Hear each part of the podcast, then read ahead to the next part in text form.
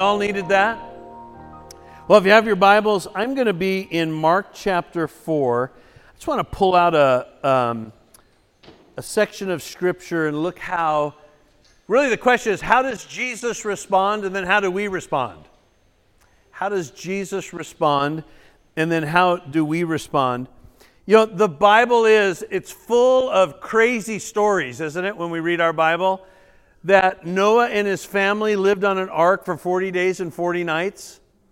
And you think, oh, that wasn't too bad. Can you imagine living with all of those animals for 40, cleaning up all of, I know what it's like when one of ours has an accident in the house. Everybody tries to walk around it wanting the other one to pick it up. You know what I'm talking about? I can't imagine the ark.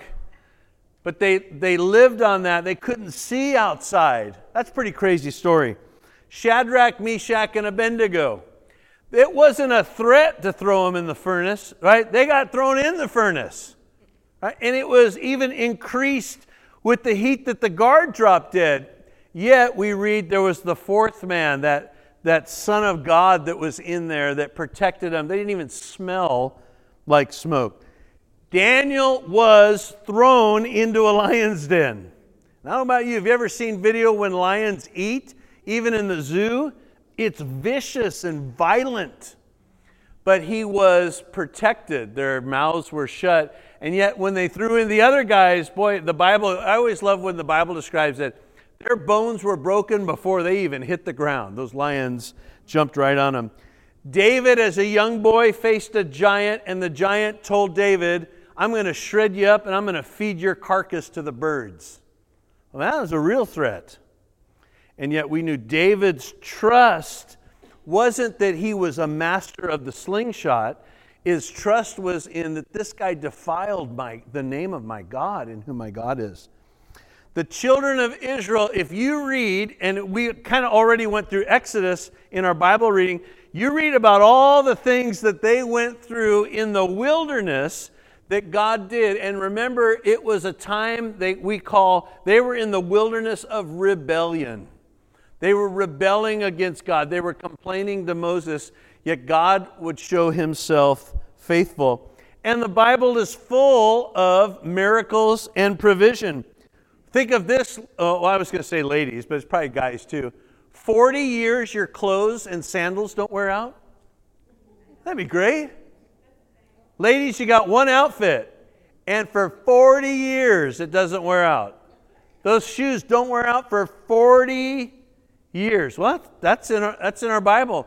God was the one that performed a miracle over their clothing. And Jesus says, Don't worry about what you wear. But he performed that miracle. He performed the miracle that millions eat by manna day and night and by quail that he would perform that for him. Elijah, as I said earlier, the ravens bring him meat and bread morning and evening. He's at a brook. The walls of Jericho fell down as they shouted. They didn't even attack it with what they could have done in that day, but that was a miracle. And you know, I was reading this in a, in a time of a severe famine in Genesis chapter 25, verse 12.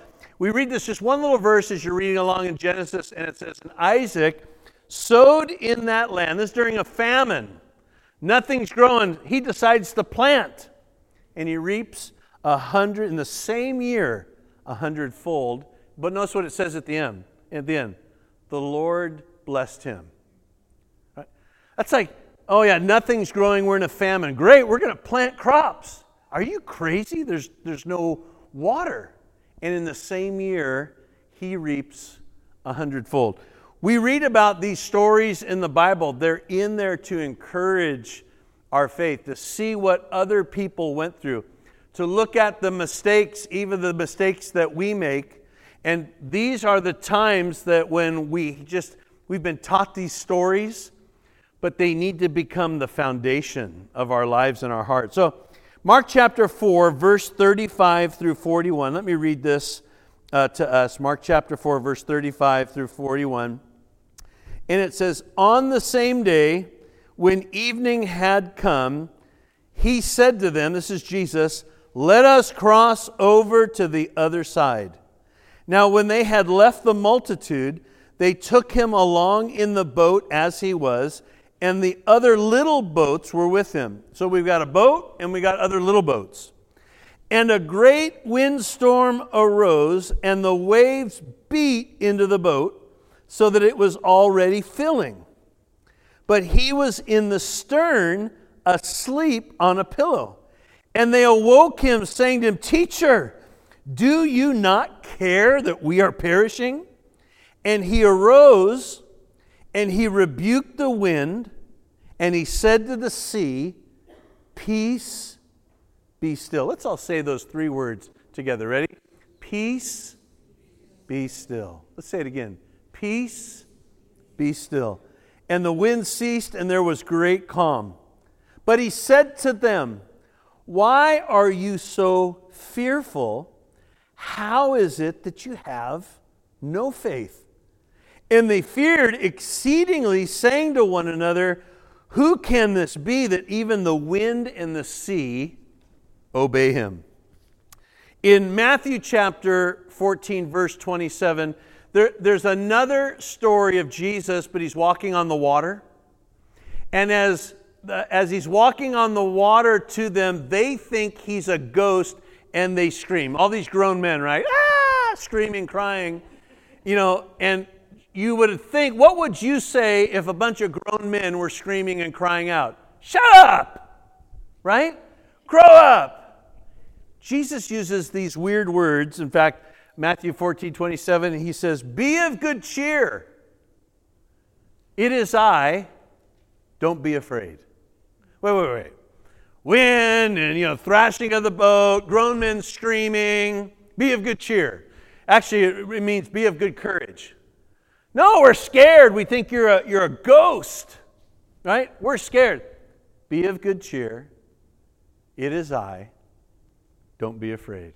Boy, how we need to remember that. You know, uh, where two or three are gathered, Jesus said, I'm there. We remember but He lives in us as believers. He lives on the inside of us. Be of good cheer. It is I. Don't be afraid. Well, we read this story. In fact, I won't have time to get into all of it, but uh, I would encourage you to write down and you can read later where was Jesus going? It's an amazing story. He's going and he's going to be confronted with what is called the madman of Gadara, a man that has a legion of demons, about 2,000 demons. He's in full control of that territory. People try to chain him up, people try to lock him down, but he has everybody in that area in fear. In fact, when he's delivered, it mentions something at the last part of the verse because Jesus says, Don't go tell anybody. He goes and tells people in 10 cities. But if you read on in the ministry of Jesus, it's almost as if he went across to the other side.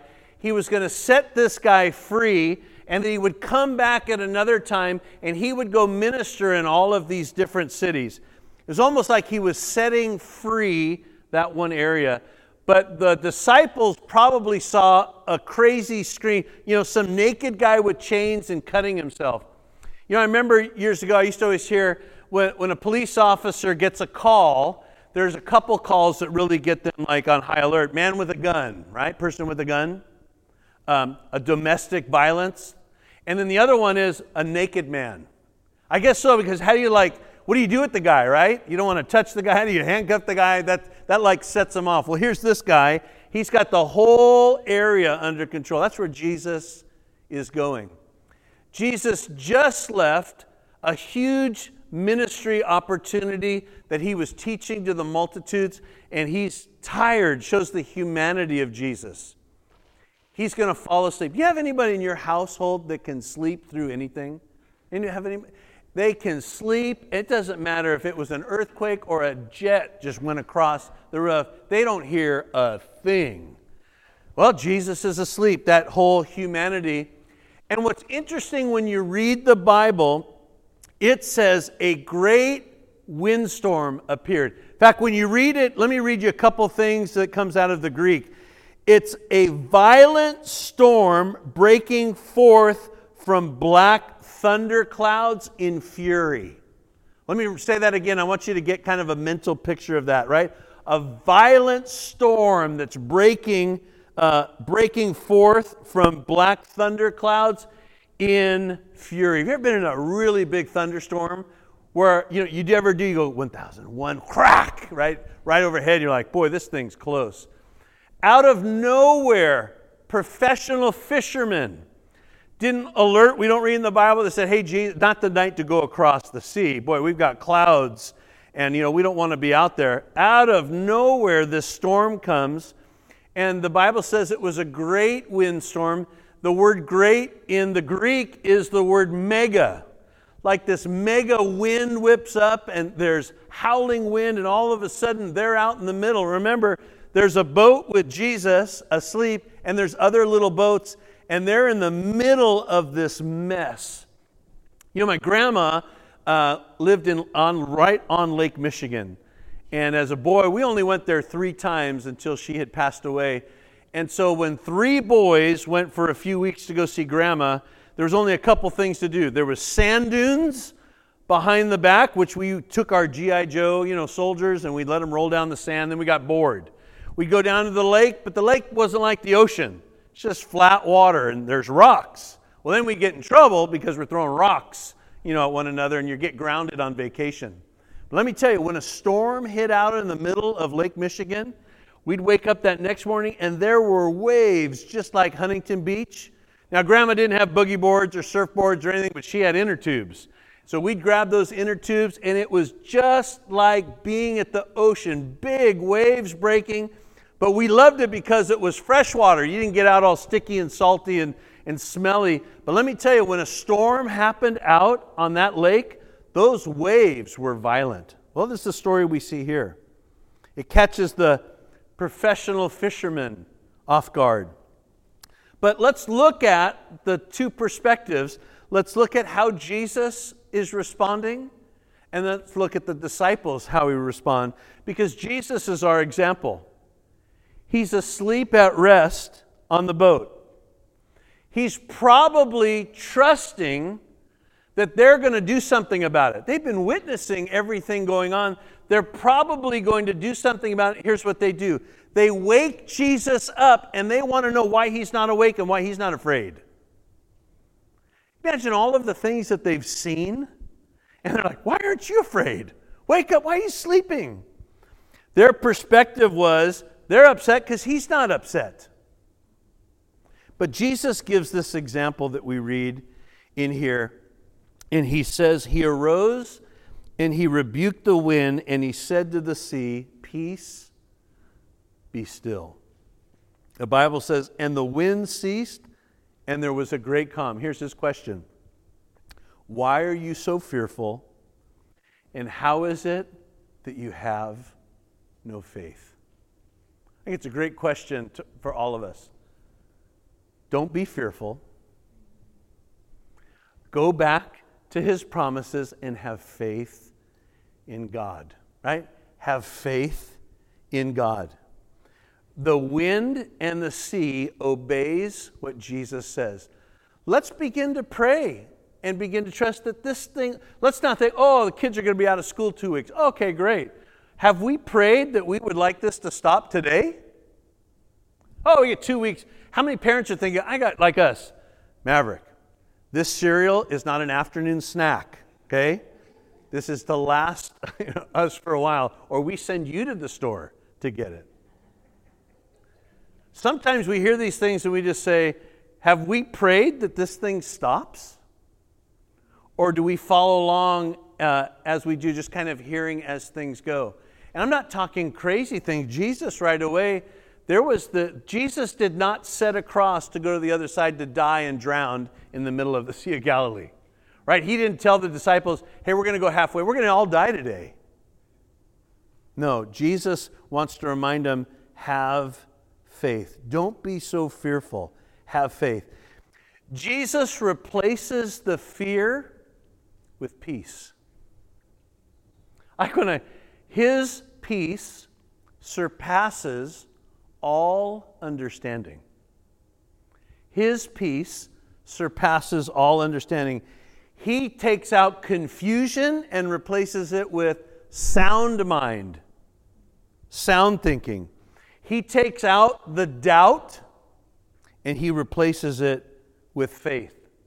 He always sees the lost becoming found. That's right, amen, right? I think we need to write down the very thing that you might be most afraid about. I was telling Jane, uh, we went through our freezer, and then underneath a bag of ice, she makes these, and I, will say them wrong, but uh, these Filipino egg rolls. I found a stash. Um, and I thank the Lord for her that she came over when we did our Christmas thing, all right? Right? Wow. You know, you, you find those things, you know, hey, thank God that I should have been looking before, but I've got this, you know, little stash of, how do you say it? Lumpa? All right, lupia. Um, but, you know, let's replace, write down what's the biggest thing that you're afraid of in this time? And go back and find what does God say about that? What's his perspective? Jesus responds differently than the disciples respond. He sees it as a spiritual thing. We've got to look at this as a spiritual situation. Never has there been a time when the entire world, uh, the entire world is infected by somebody that came from one nation. But if we looked at it spiritually, what an opportunity it is that spiritually, even from here, we could infect an entire world of people. One person supposedly takes it to Milan, if that's even the true story, and it begins to spread uh, from there. And we need to look at the perspective spiritually of what's taking place. This isn't the end. But I want to look at, in fact, my message today, I got a second message. We have time. We, are good, right? That's a short one. you have nowhere to go. No, it's a short one. So I'm reading through John 3. And uh, I think I touched, I mentioned Nicodemus last week. So, Nicodemus, uh, and I won't turn and look at it, but write down John 3, you can look at it later. John chapter 3, uh, Nicodemus, a spiritual leader back in those days, comes to talk to Jesus, but he does it at night. The reason when we read that is he doesn't want anybody to see him. And the conversation goes on about being born again, and Jesus uses that word born again, he thinks, how do I get back into the womb of my mother? So, you know, who thinks that, right? Who think? Well, he thinks that. And I, en- I ended it using the one word that he said. He said, How can these things be? Nicodemus. That's not the last time we see Nicodemus.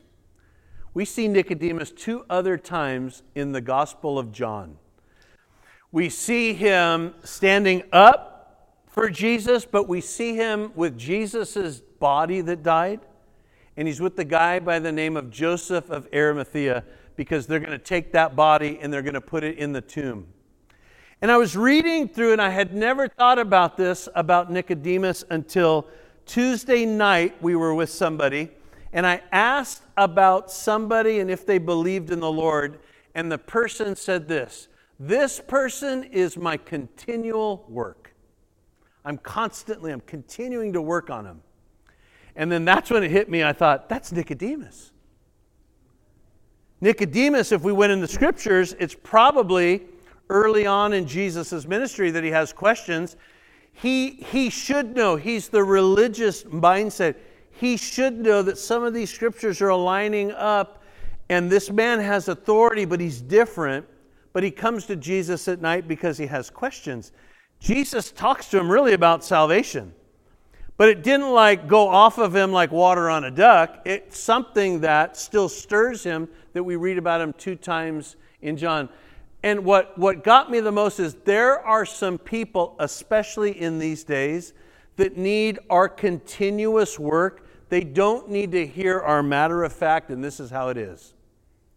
They need that continual feeding and talking to them and encouraging them because we all like peace be still and the wind stops, don't we? Straighten up, get right. We like that. Cut, done. Some people are going to need that continual work. You know what's great about the church? The church isn't regulated to a building, the church are people. In fact, the church are sitting all amongst you. We're out and about.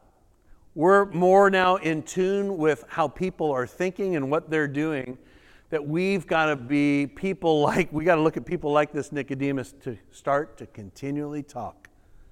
Be there for them. Don't get upset if they're not snappy and quick like we want them to do.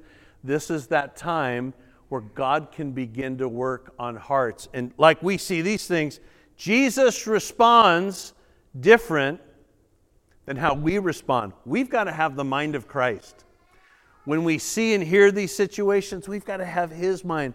What does He say about these days? Bow your heads, if you would, with me. In fact, let's do this. I want you to think of somebody. It could be a neighbor, could be somebody within the church, uh, could be somebody that you're going to talk to this week. They might be your Nick at night. In fact, 1 Corinthians chapter 2 verse 14 says, "But the natural man does not receive the things of the spirit of God, for they are foolishness to him, nor can he know them because they are spiritually discerned." Father, in these days when people only have physical eyes to see, they're missing it. They're looking at things in the natural. If I load up and hoard up, we'll be okay. Father, I pray that you use every single one of us to be your church, your hands, your feet.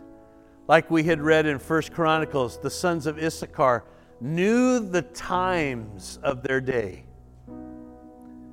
That, Lord, let, let us be people that we find these Nick at night people. They're looking at things naturally, but Father, use us to speak to them spiritually. Lord, for every member of all of our families, immediate families, that may or may not be confused, you know, we all have opinions. We all have thoughts that we think, but Lord, use us to speak the truth in love. Use us that even if we don't know for sure in these days, we're going to stand by faith. We're going to read these stories in the Bible that might look crazy, but to see what you did and how you showed up. Lord, I pray we look back on this time and this season and we'll be able to talk about the things that only you could do. And but we'll be able to do this, Father. We'll look in our own lives and we'll see the growth that took place because we trusted you. We don't trust in toilet paper and paper towels and hand sanitizer. We trust in you. You're our hope. You give us insight into these days. Lord, I thank you for our church family. They are blessed of the Lord, and great is their peace. I pray that, that you are speaking to their hearts even now, making crooked places straight. You're calming our bodies from the top of the head to the sole of the feet. You're giving us words to say. We're discerning people. And we bless you. Stand with me if you would, and we'll close with this chorus. You are here, moving in our midst.